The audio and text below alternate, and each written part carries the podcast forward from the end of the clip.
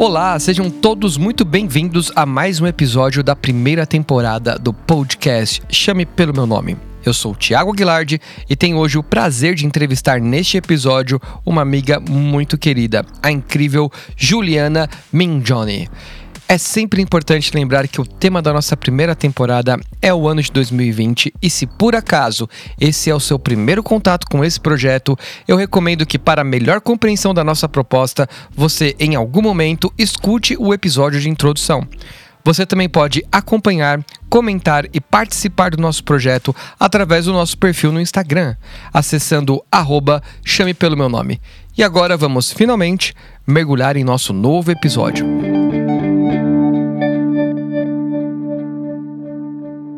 A primeira pergunta é: para quem não conhece você, para quem nunca ouviu falar de você e você é apenas um nome e uma voz nesse momento, é, como que você se apresenta para as pessoas? Quem que é a Ju? O que, que a Ju trabalha? O que, que a Ju gosta de fazer? Como é que você dá uma breve explicação sobre você agora? Bom, é, sou Juliana, eu sou ariana, com ascendente em gêmeos, tenho a lua em Libra, então acho que isso diz muito sobre mim, assim.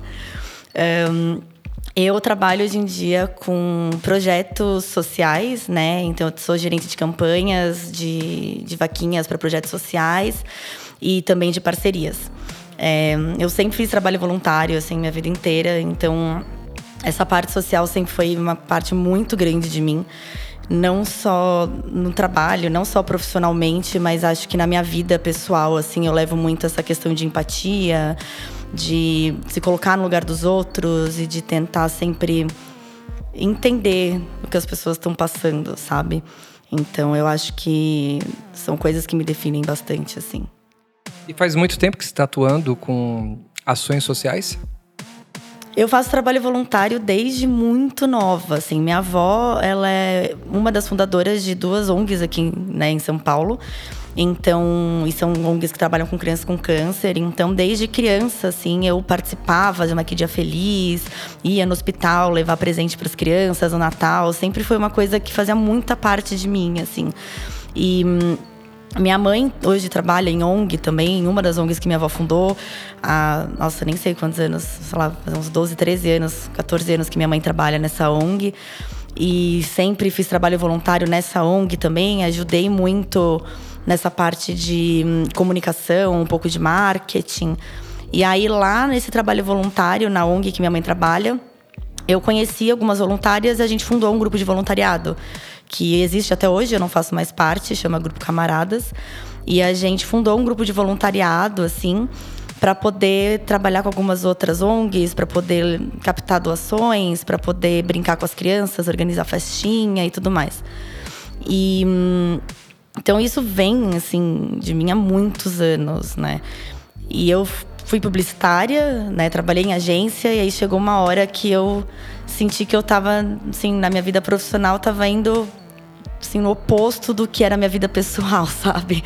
Falei, não, eu preciso entender o que eu quero fazer. E aí comecei a focar mais um pouco em trabalhar em ONGs, trabalhar com projetos sociais.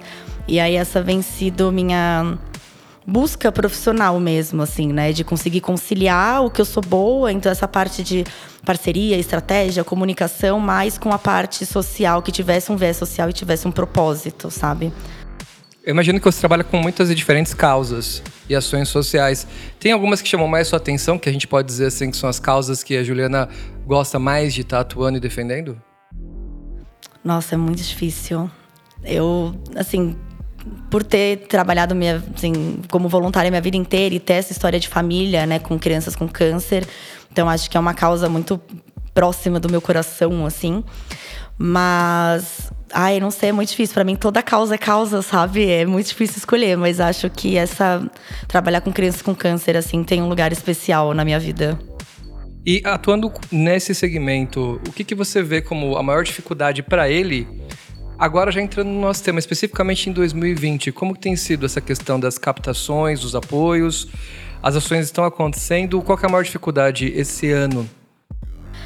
É, no começo da pandemia foi um pouco complicado, né? Ninguém sabia muito bem o que ia acontecer. Mas, querendo ou não, foi assim o ano que mais teve doações no Brasil, né? Então, assim, foram mobilizados sabe, bilhões de reais de empresas doando, de pessoas físicas se mobilizando, fazendo doação, justamente porque essa questão social ficou muito mais evidente, né?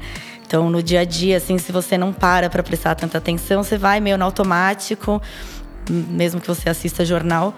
Mas acho que por conta da pandemia ficou muito mais evidente, assim, essa sei lá, esse, esse gap social, né? Então, assim, esse abismo social que tem e questão de saúde pública e de acesso às coisas, trabalho. Então, enquanto muita gente estava em casa, trabalhando de home office, tinha motorista de ônibus, um monte de gente que precisava sair de casa para trabalhar e se colocando em risco. Então, acho que isso meio que mobilizou muitas pessoas, né? Principalmente por ser algo global né? Então acabou mobilizando muita gente. Então no começo assim foram muitos e muita muita gente fazendo doação é, e deu uma parada, né?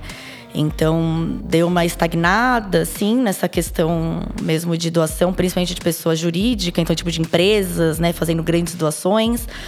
Mas ainda assim, eu sou muito, eu sou uma eterna otimista, assim. Então eu acredito que ainda assim a gente vai conseguir sei lá, terminar meio que num saldo positivo no sentido de que eu acho que mais gente foi tocada agora, né? Então eu acho que daqui para frente mais gente vai continuar ajudando porque começou a perceber algumas coisas e começou a entender a importância, né, de fazer uma doação, ou de doar um tempo, de doar dinheiro, de doar conhecimento, o que quer que seja, sabe?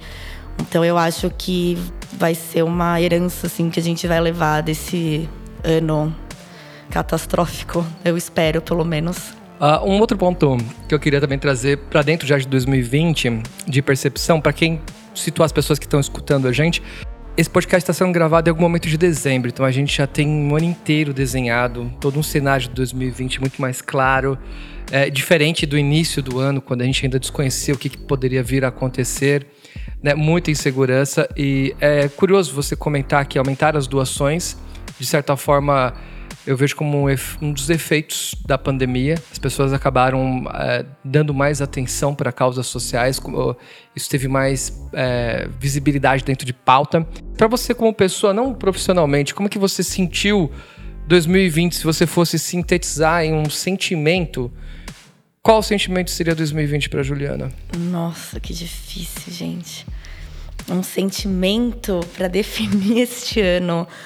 Eu acho que. Hum, nossa, é difícil, né? Definir um sentimento.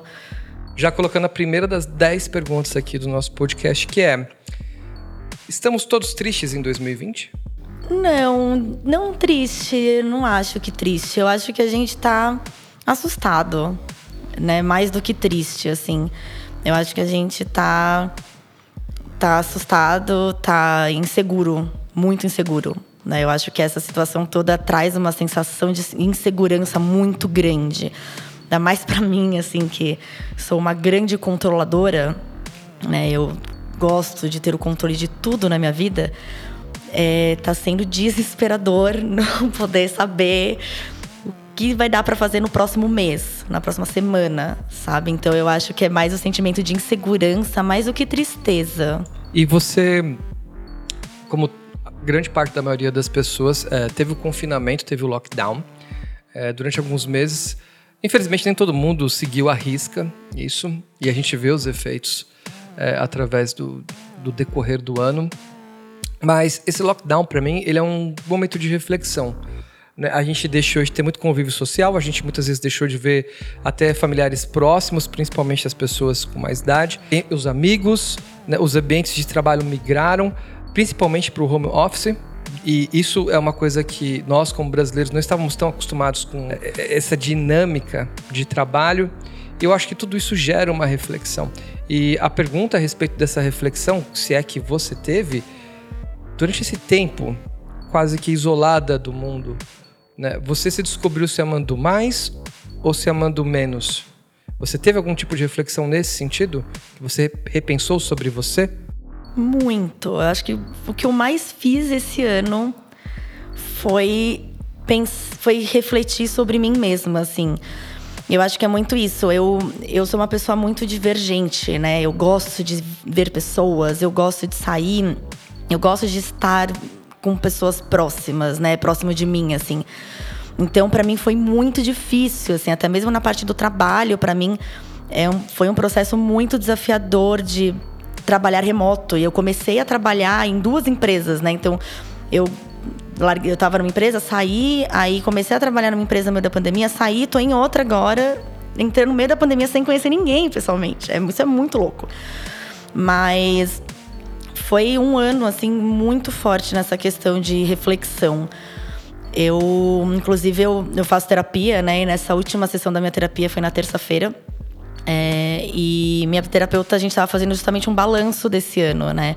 Então, do que que, assim, das coisas que eu evoluí, das coisas que eu não evoluí, colocar meio que priorizar, né, algumas coisas que aconteceram esse ano. E a grande chave para mim foi autoconhecimento, assim. É impressionante. E, e é muito difícil, né? Assim, tem gente que acha que autoconhecimento é maravilhoso, é só passar máscara, skincare e tomar um chá, mas não é. É um processo muito dolorido, assim, muito dolorido. É um processo intenso, assim, desgastante. Mas que vale muito a pena, assim. É, eu me descobri outra pessoa. Eu tô terminando o ano uma pessoa completamente diferente de quem eu comecei. Muito. Muito mais. É, faltou só responder a pergunta, né? É pouco prolixa. Sim, me amando muito, muito, muito mais. Agora vamos falar sobre uma reflexão também a respeito de consumo, porque a, a, a pandemia ela fez muita, muita transformação na vida de todo o planeta. Uma dessas transformações estão relacionadas ao consumo e o que, que você percebeu que você mudou o consumo ou deixou de consumir graças à pandemia? Então, eu. Eu acho que o que eu comecei a consumir, né? Eu, uma coisa que eu comecei a gastar com foi academia. Eu fazia assim uns dois, três anos que eu não me exercitava, porque eu sempre achei muito chato. Mas por conta da pandemia, né, eu sofro com ansiedade e depressão, né, assim, as duas coisas juntas. Então, quando a pandemia começou, eu percebi, né, nesse processo de autoconhecimento que eu venho feito ao longo de muitos anos de terapia, eu senti que se eu não começasse a me movimentar, eu ia ficar louca, assim, eu não ia conseguir. Isso porque era no começo, a gente achava que iam ser três semanas, né? Falei, não, preciso movimentar. Comecei a fazer exercício físico e aí, assim, eu moro em Florianópolis, né? Eu me mudei para lá faz um ano e meio. E faz uns três meses, assim, que eu voltei pra academia mesmo, porque eu comecei a perceber que eu tinha muita energia para liberar e eu precisava fazer isso pro meu bem, assim. E fez muita parte também desse processo de autoconhecimento. Então comecei a pagar academia e ir, né? Porque já paguei muita academia na minha vida, mas não ia. Então agora eu vou pelo menos três vezes por semana e tá sendo incrível. Então isso foi algo que eu comecei a consumir, assim, que eu comecei a gastar dinheiro. E algo que eu deixei de consumir, que eu deixei de gastar muito dinheiro foi com bebida alcoólica. Assim, para mim, eu achei no começo da pandemia, eu tava bebendo até um pouco mais, né? Acho que todo mundo mas chegou um momento, e também acho que isso faz muito também parte do processo de autoconhecimento, eu parei. Assim, eu fiquei quase cinco meses da pandemia sem beber, praticamente. Agora tô bebendo um pouquinho, assim, bem às vezes, mas foi algo que para mim virou uma chave, assim, no meio da pandemia. E, nossa, economizei muito dinheiro. É, justamente, o consumo é algo, mas a mudança de hábitos é outra, porque 2020 trouxe uma mudança de hábitos mais relacionadas à, à preocupação da distância social, da higiene para as pessoas. É, eu até arrisco a dizer, e eu já disse isso em outras edições desse podcast, que eu acho que as pessoas estão um, um pouco mais higiênicas, cuidando ali, aquela tensão e obsessão pelo álcool gel, o uso da máscara, tudo isso é uma mudança de hábito, né? Você tá, acabou de comentar comigo também uma outra mudança de hábito que é se exercitar, buscar academia, fazer exercícios. Se você for fazer uma reflexão, a de 2019 comparado com a de 2020, olha que a gente está chegando agora nos últimos dias do ano, entendeu? É, qual que é a diferença de hábitos que a gente podia observar no passado, que a gente não observa esse ano, muito também por conta da pandemia e talvez sejam hábitos que vieram para ficar. Essa parte de exercício físico para mim foi uma mudança de hábito enorme. Porque além de assim, ter voltado para universidade depois de muitos anos parada, eu estou gostando disso, né? O que para mim é uma coisa que eu nunca imaginei que isso fosse acontecer. Então também a mudança de hábito alimentar, então estou me alimentando muito melhor. Estou né? bebendo muito menos, estou tentando me alimentar muito melhor, pelo menos durante a semana. É, tenho lido muito, assim. Nossa, esse ano eu já li mais de 30 livros, assim. E era uma meta pessoal minha, quando virou o ano de ler mais, né? Então, tô muito feliz com isso também, porque eu tenho lido muito. E acho que. Não sei se curtir mais, assim. Eu sempre. Como eu falei, eu, eu gosto muito de estar perto de pessoas, né? E aí, por conta mesmo da pandemia, eu e meu namorado, a gente morava juntos antes. E aí, num estúdio muito pequeno. E a gente mudou, assim, duas semanas antes da pandemia começar. E a hora que começou a pandemia, os dois trabalhando em casa, não estava dando.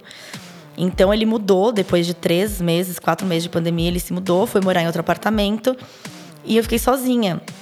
E eu, assim, não sei se eu já tinha morado sozinha, sozinha e por tanto tempo, né?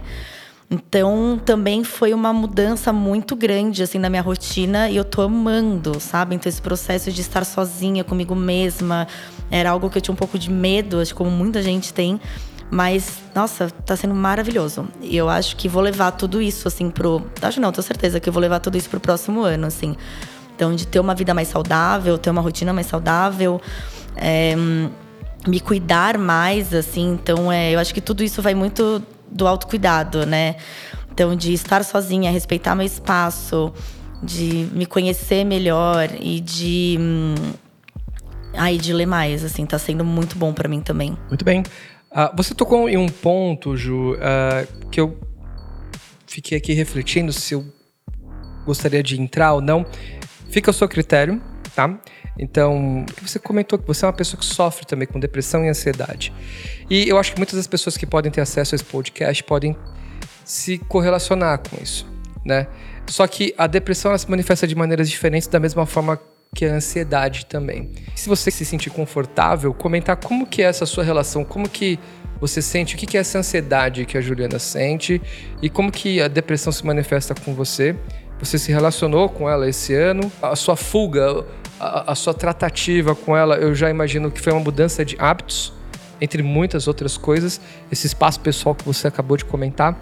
Mas eu acho que é, se você quiser, obviamente, entrar no assunto, talvez as pessoas podem se correlacionar com você e podem encontrar em você também uma alternativa para tratar o que elas estão sentindo. Como que se manifesta essa ansiedade em você e essa depressão e como você tem lidado com ela? Você sentiu isso esse ano? Muito, assim. E eu não tenho o menor problema de falar sobre isso. Eu acho muito importante. Para mim, não é um assunto tabu, assim. Eu acho que, inclusive, precisa ser falado, né? Eu, assim, eu sofro de ansiedade e depressão há muitos e muitos, muitos anos, assim, sei lá. Eu que eu tenho memória, acho que desde que meus pais se separaram, quando eu tinha sete anos de idade. Então, assim, desde os sete anos eu lembro, já lembro de ter crises de pânico, sabe?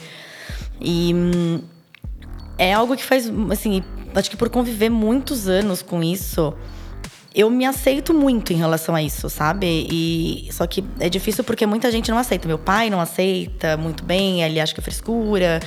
É, às vezes até minha mãe, que também sofre com isso, às vezes julga algumas coisas minhas. Vinícius, que é meu namorado, também às vezes não consegue entender algumas coisas. E é realmente muito difícil você entender o que se passa na cabeça de uma pessoa, né? E umas coisas que parecem tão bobas, assim, eu não consigo fazer, né? Mas. E foi até uma conversa assim, eu. Bom, eu tomo remédio, né, para depressão. É uma dose muito baixa, inclusive, mas preciso dele.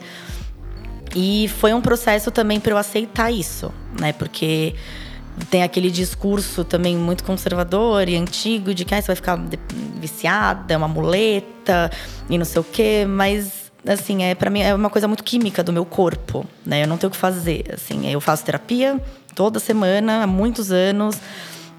E preciso tomar o remédio. E para mim foi difícil aceitar isso por um tempo, porque eu não queria, né? Inclusive, assim, ano passado, eu lembro que eu fui na psiquiatra, eu chorei. Eu falei, meu, eu não quero ficar dependendo disso. Tipo, eu queria conseguir ter uma vida normal sem ficar tomando um monte de coisa química. E aí, até na minha última sessão com ela, que a gente precisou aumentar um pouquinho da minha dose, porque eu tava voltando a sentir que eu tava ficando um pouco depressiva de novo. Ela falou, Ju, você tem isso. Isso, assim, isso não me define, mas faz parte de quem eu sou. Né? E ela falou, você precisa aceitar isso, entender que isso faz parte da tua vida e tá tudo bem. Né? E eu falei, cara, sim, assim, é, eu não posso lutar contra né? Assim, óbvio, tem muitas coisas que eu faço para tentar melhorar, exercício físico, beber menos, é, me respeitar, então entender que tem dias que eu não tô bem e eu preciso respeitar esse momento, mas também entender que tem um processo de sabotagem ali, de autossabotagem enorme, que tem dias que eu preciso lutar contra ele, tem dias que eu só quero ficar na cama o dia inteiro, falando, não, eu vou levantar, eu preciso levantar e, sabe, me levanto sem pensar duas vezes. Então, é muito complexo, assim. É... E esse ano, obviamente, acho que a gente teve um recorde aí de pessoas tendo depressão e sofrendo com ansiedade, justamente por conta desse ano atípico que estamos tendo. E, e aí foi isso, assim, eu precisei aumentar um pouco minha dose, porque eu comecei a perceber que eu estava muito desanimada, eu começo a sentir muito sono. Isso é muito particular, isso é muito eu, né? Como você falou, assim, a depressão, ela performa de formas muito diferentes em muita gente. Mas a maioria das pessoas acha que você ter depressão é ficar o dia inteiro na cama, sem comer, sem tomar banho e chorando. E não é. Tem gente, tem muita gente aí que a gente vê pela rua que tem depressão e ansiedade, a gente nem sabe. Né? Então, assim, quem me conhece não sabe, não, nunca falaria, nossa, você tem depressão e você sofre com ansiedade. Mas é uma luta muito interna né? E eu comecei a ficar mais sonolenta, eu começo a ficar meio sem vontade de fazer as coisas. Eu começo e como eu faço terapia há muitos anos, eu me conheço muito bem em relação a isso, eu vou pegando sinais muito rápido já. E aí eu levo para minha psiquiatra e aí a gente conversa o que que a gente vai fazer em relação a isso. E e a ansiedade é uma coisa, meu, que eu vivo com ela todo santo dia assim, todos os dias é, eu tô ansiosa. E às vezes não tem nem condição de dar tempo para entender sobre o que está passando, porque a necessidade faz com que ela não permita que ela pare. Então, às vezes as pessoas estão na rua por, por necessidade e, e, sofrendo internamente, sem entender direito esse sofrimento e, ou, ou, tratando ele. Mas eu queria mudar agora um pouco o foco, queria trazer um pouco de nostalgia né? Porque 2020 nos privou de muitas atividades e muitas coisas, muitos planos. Eu mesmo eu tinha programado algumas viagens ao longo do ano, algumas atividades que simplesmente não aconteceram. E eu não sei quando exatamente eu vou ter a oportunidade de fazer isso, mas eu queria que você fizesse uma reflexão nesse momento, se algum momento nostálgico que a Ju gostaria de reviver hoje, seria qual momento? Ai, olha, eu acho que eu, por estar no clima natalino, assim, eu, eu acho que algum Natal, alguma comemoração em família, sabe? Eu não sou uma pessoa muito família na realidade, mas em momentos como esse, eu acho que a gente fica melancólico, né? Ainda mais assim, faltam, sei lá, um, faz uma, falta uma semana pro Natal. E assim, não vai rolar Natal na família do meu pai por causa do Covid, mas na casa da minha avó acho que vai rolar, mas todo mundo de máscara, aquela coisa esquisita. Então eu acho que algum Natal, assim, que. Principalmente um Natal que eu tivesse, assim, que eu consegui juntar a família do meu pai e da minha mãe, né? Porque como eles são separados há muitos anos, mas meus pais se dão muito bem. Então, assim, a gente já tivemos Natal, algum Natal na casa da família da minha mãe que meu pai compareceu. Então seria esse um desses natais, assim. Muito bem. E agora eu gostaria também de trazer um tema mais relacionado à mudança, porque você comentou que você que antes morava aqui em São Paulo, hoje você está em Florianópolis. Uma grande mudança. São estilos de vida diferentes, são qualidades de vida diferentes, são preocupações, eu imagino que diferentes. Eu queria que você comentasse a respeito dessa mudança. Você sofreu algum medo de fazer essa mudança? Quando houve essa oportunidade de se mudar? É, assim, eu amo mudanças, eu realmente assim mergulho muito de cabeça, mas isso não significa que eu não sofra com elas e que eu não tenha medo delas. Então eu fui para Floripa porque assim, eu morei fora muitos anos, eu fiquei quatro, quatro anos fora, voltei para o Brasil e depois de hum, lá, quatro, cinco meses em São Paulo eu percebi que eu não ia conseguir ficar aqui. Porque eu começo a ficar mais ansiosa, eu começo a ficar mais acelerada, eu começo a ficar mais mal-humorada. Mexe muito com o meu emocional morar em São Paulo. E apliquei para uma vaga de Floripa, assim, bem despretensiosamente. E passei. E falei, vou, nunca tinha ido para Florianópolis, não conhecia. Mas fui porque eu gosto disso, assim, eu gosto de me jogar nas coisas, conhecer lugar novo, viajar. E foi uma das melhores coisas que eu fiz, assim, é... Fui com muito medo, porque aí por conta da minha ansiedade, eu tinha medo, eu tenho medo de pegar a estrada, né? Eu não gosto de pegar a estrada. Então, ficava com medo de ir para um lugar novo, um lugar diferente, pegar o carro, me perder e não sei o quê. Eu tinha muitos medos que eu fui tratando com a terapia, inclusive. E mas assim, foi muito importante para mim. Acho que principalmente durante a pandemia, assim, foi o melhor lugar para eu estar, tá, sabe? Eu acho que se eu tivesse, acho não, tenho certeza que se eu tivesse em São Paulo durante o período da pandemia, eu não teria conseguido segurar a barra tão bem quanto eu tô conseguindo lá em Floripa, sabe? Que é isso, eu moro no meio do mato, meus bichos, não tem barulho nenhum, é um lugar mais isolado que eu amo. E isso faz muita diferença na minha saúde mental, assim, muita mesmo. E acho que isso responde a pergunta se eu voltaria para São Paulo, né? É muito difícil que eu volte, assim, muito difícil mesmo. E agora a gente vai fazer um exercício de projeção em duas fases. Eu vou explicar. É uma brincadeira bem curiosa. E é engraçado porque quando eu comecei a gravar sessões desse podcast, a gente tinha um mundo diferente. Pré-eleições americanas e agora a gente já tem o resultado dessas eleições eu queria que você observasse assim, o mundo como ele se encontra hoje. A gente continua imerso numa epidemia, numa crise econômica, uma crise social, numa crise ecológica. A situação não está muito bonita para o planeta e para todas as pessoas que nele habitam. E aí eu quero desafiar você a fazer uma projeção negativa.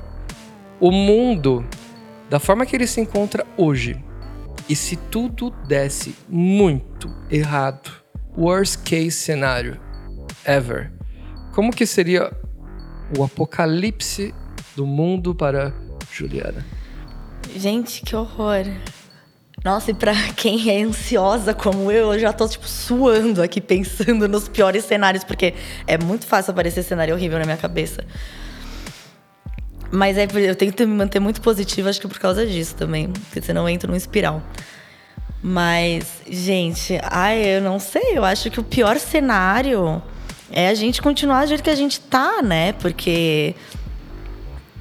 Assim, a gente não tem muita perspectiva se não houver mudanças, né? Se a gente continuar da forma que a gente tá, né? Consumindo da forma que a gente consome e e agindo da forma que a gente age enquanto ser humano, né? Assim, de uma forma geral.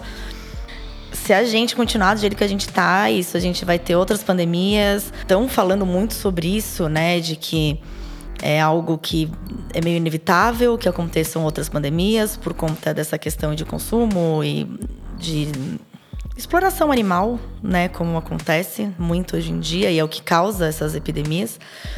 Então, eu acho que o pior cenário seria a gente ficar meio que pulando de uma epidemia para outra, sem conseguir vacina, porque o vírus vai mudando e vai perdendo pessoas, né? E a gente continuar nesse cenário de isolamento por muito tempo, sabe? Porque é muito horrível. Por mais que a gente seja próximo de alguém, tipo, vi minha avó, né? Mas a gente tá próximo, mas não tá, né? Porque não dá para abraçar, fica nesse cotovelinho, um, todo mundo de máscara. Então eu acho que se a gente continuar assim, agindo da forma que a gente age hoje em, hoje em dia, a gente vai ficar pulando de uma coisa para outra e as coisas vão meio ladeira abaixo, assim, sabe? Cada vez mais gente morrendo. Essa questão social vai ficar cada vez pior, como já tá. Né? Então, durante a pandemia, as mulheres, assim, é, a gente regrediu muito nas lutas que a gente teve para alcançar nos últimos anos, em questão salarial, em questão de, sei lá, mulher enquanto mães, né? Então, a gente regrediu demais, assim, em um período muito curto de tempo. Então, sei lá, em vitórias de, demoraram 100 anos, em três meses a gente já tinha voltado muita coisa.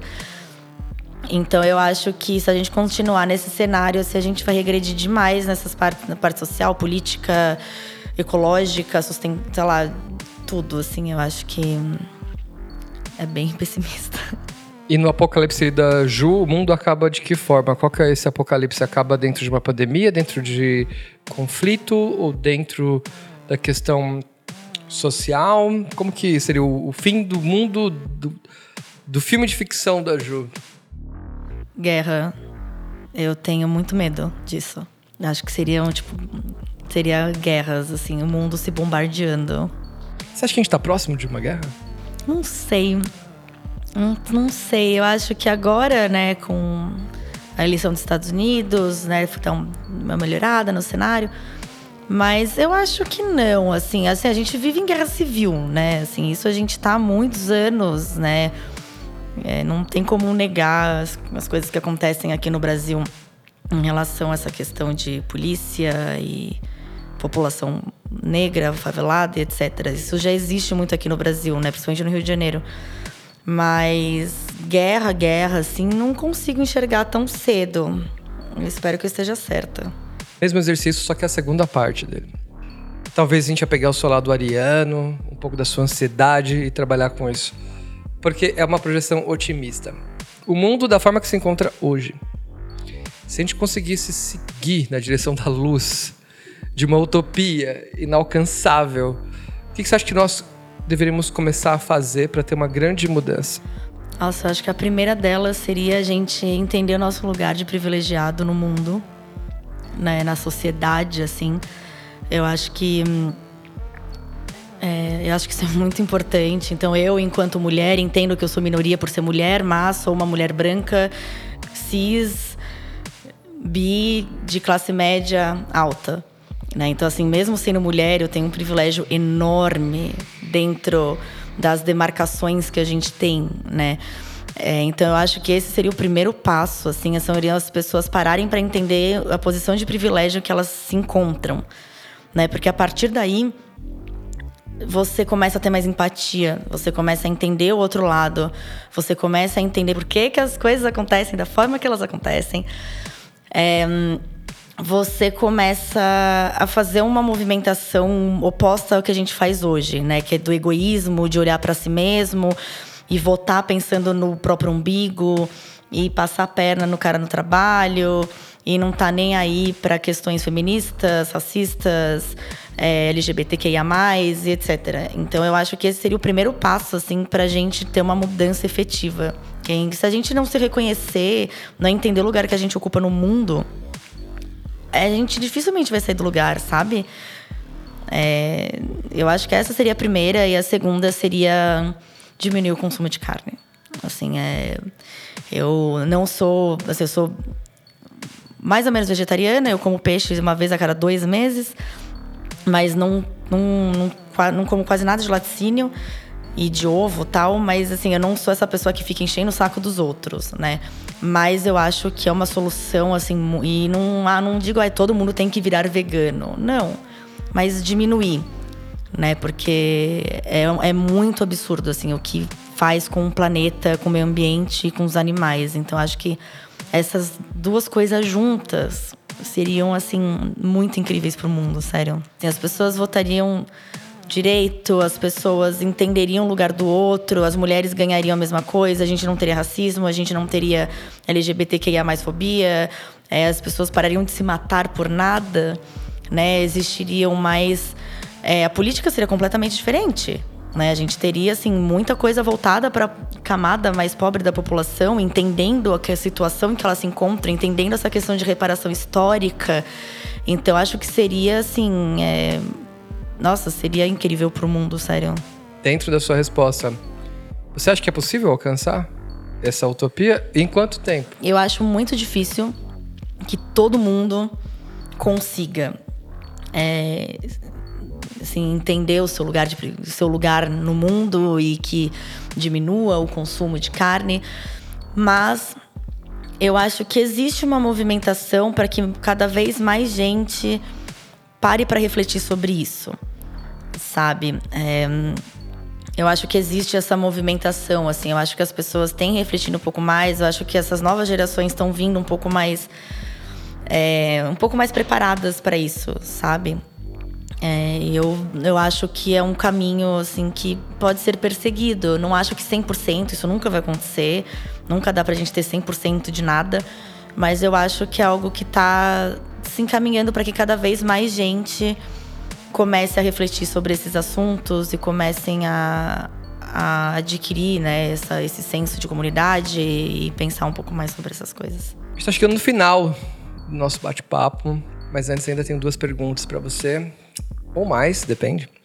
A primeira delas, é, vamos fugir um pouco agora de projeção. Eu queria que você refletisse agora e recomendasse para as pessoas que estão nos ouvindo uma experiência que você viveu e que se as pessoas tiverem assim a oportunidade ou de frente para elas sentirem dúvidas, é aquela situação que você fala, olha, vá, faça isso, viva isso, experimente isso, porque é, é uma experiência que vale a pena. E isso é uma pergunta muito abrangente. As pessoas às vezes têm uma ligação muito especial com um livro, com um filme, que normalmente é o que elas recomendam, que é um produto cultural mas às vezes também tem muita relação com, por exemplo, uma viagem, enfim, a experiência é diferente para cada um de nós.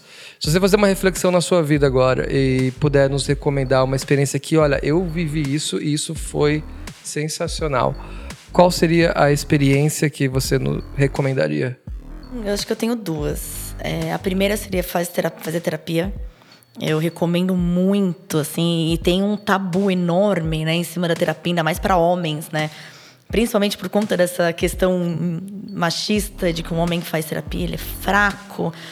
Mas, gente, fazer terapia muda a vida, assim, é, é uma coisa que eu acho que deveria ser, assim, universal e que deveria ser do governo, sabe? Tinha que ser de graça, porque é, é muito importante. E a outra, mas é muito mais, assim, né? A gente vai pegar um, um grupo que tem muito mais condições seria fazer intercâmbio, assim, seria morar fora. Eu acho que é muito importante a gente conviver com pessoas de culturas diferentes, a gente estar sozinho e ter que se virar para algumas coisas, né? Mesmo que essas coisas sejam tipo, ai, no Canadá, beleza, né? Muito mais fácil do que muitas outras coisas. Mas eu acho que é uma experiência assim relevante para quem pode ter essas experiências de estar sozinho, porque realmente você tá muito sozinho. Você tá num lugar que você não conhece ninguém, que você não fala língua, que você não conhece nada. E você meio que tem que se virar ali da forma que você consegue. E é um processo de autoconhecimento também muito grande. Então, infelizmente, essas duas coisas, assim, é, são pagas. Né? Eu gostaria de conseguir pensar tempo de algo um pouco mais acessível mas por enquanto não consigo. Só um ponto, a questão de viagens, relacionamento com diferentes culturas. Você recomenda isso sozinha ou acompanhada? Sozinha. Sozinha. É, viajar sozinho é incrível, assim, é uma das melhores coisas que tem no mundo. E você recomenda? Eu tenho medo de viajar sozinha. Apesar de eu amar, a última vez que eu fui viajar sozinha, inclusive, eu tive uma crise de pânico antes de entrar no avião, comecei a chorar, liguei pro meu ex, né, que na época era meu namorado, chorando aos prantos, falando que eu não ia conseguir, eu não ia conseguir entrar no avião, que eu tava indo pra um lugar que eu não assim, não ia entender ninguém, não sabia para onde eu tava indo direito. Tive uma crise de pânico, assim, horrível antes de entrar. Vieram conversar comigo, o pessoal da fila, pra saber se eu estava bem, que foi feio mesmo. Mas vai, cara. É é muito maravilhoso, assim, é, ai, é muito libertador e é um processo muito muito foda assim de se conhecer, fora que é um momento para você fazer o que você tá afim. Sabe? Você vai ali no seu ritmo, você vai de acordo com o que você tá afim de fazer, de acordo com. sem ter ninguém puxando pra você fazer um monte de coisa que você não tá afim de fazer. Eu acho assim uma experiência muito, muito necessária. Vale muito a pena. Muito, muito, assim, é, é muito maravilhoso. E de verdade, toda vez que eu viajo sozinha, eu fico apavorada, eu tenho crise de ansiedade por muito tempo antes de ir, eu fico ansiosa demais, criando aquela expectativa, acumulando aqueles medos. Eu tenho crises antes de entrar no avião, assim, é, mas vale muito a pena. Gil, curiosidade aqui agora. Suas próximas viagens sozinha, se você pudesse escolher qualquer lugar do mundo, qual lugar seria? Nossa, se eu pudesse fazer qualquer viagem, acho que eu iria para Havaí. Havaí? Sim, tenho muita vontade de conhecer, muita. Eu também. Nossa, eu tenho muita vontade de morar no Havaí, no meio do nada, frente pra praia, surfar. Nossa, eu tenho muita vontade. É o paraíso tropical americano. O Havaí. É insano isso, né? Pois é. é. a Disney World tropical deles. Sim, e com americanos legais, né? Sabe? Muito bem, parabéns. Você passou por todo o nosso arco Uhul. narrativo. E a última pergunta é uma relação muito com você, então pense muito bem nessa resposta. Imagine que esse podcast ele vai ficar no ar. É, existe uma lenda que tudo que vai para a internet fica para sempre na internet. É impossível você apagar efetivamente em algum lugar, em alguma nuvem, em algum HD vai estar tá esse registro lá. E você um dia pode esbarrar com ele. E eu gostaria que você agora refletisse e enviasse um recado para você mesma. O que, que ajuda o futuro e adorar ouvir de si mesma ou que, qual conselho que você se dá para que ajude os próximos anos continue forte das suas convicções? Um recado para si mesma. Cara, gostei muito. E é muito louco porque a gente tava até falando antes, né? Eu tô num processo assim de eu tô me amando muito, né? E fazia, acho que eu nunca me amei tanto na minha vida, sério, tipo, em 32 anos acho que eu nunca estive num momento tão bom comigo mesma de confiar em mim, principalmente na parte profissional. Eu sempre tive assim essa síndrome da impostora, gente minha vida inteira, né, de sempre estar tá me sentindo feia, de não estar tá bem com o meu corpo, de estar tá insegura. E eu tô num momento muito maravilhoso, assim, que eu tô me achando o máximo. E eu acho que eu preciso levar isso pra minha vida inteira, sabe? Então acho que se eu pudesse dar um recado para mim mesma, de, sei lá, se daqui 10 anos eu tiver sei lá, pensando duas vezes, tipo, ai, Juliana, mas será que você é isso tudo mesmo? Será que você. Sim, você é. Você é tudo isso. Você pode tudo isso, você consegue tudo isso, você é forte pra caralho, assim, sério, assim, muito forte. E assim, tudo que você quiser conquistar, você vai conseguir. Sabe? Eu acho que seria essa mensagem, assim, tipo, acredite em você, olha para dentro e você tem tudo que você precisa dentro de você mesma para conseguir tudo que você conseguir, tem tudo que você quiser conquistar na vida, sabe? Amei. Muito bem, Ju, obrigado por ter participado, espero que você tenha gostado da experiência. Ah, esse foi o 2020 para você, num arco narrativo? Foi, cara, foi. Eu acho que é. Ele é resumido em autoconhecimento. Muito bem. Muito obrigado, espero que você desfrute muito disso e escute daqui a 10 anos seu recado. Nunca se esqueça dele também. E a todos que nos escutam, até o próximo episódio.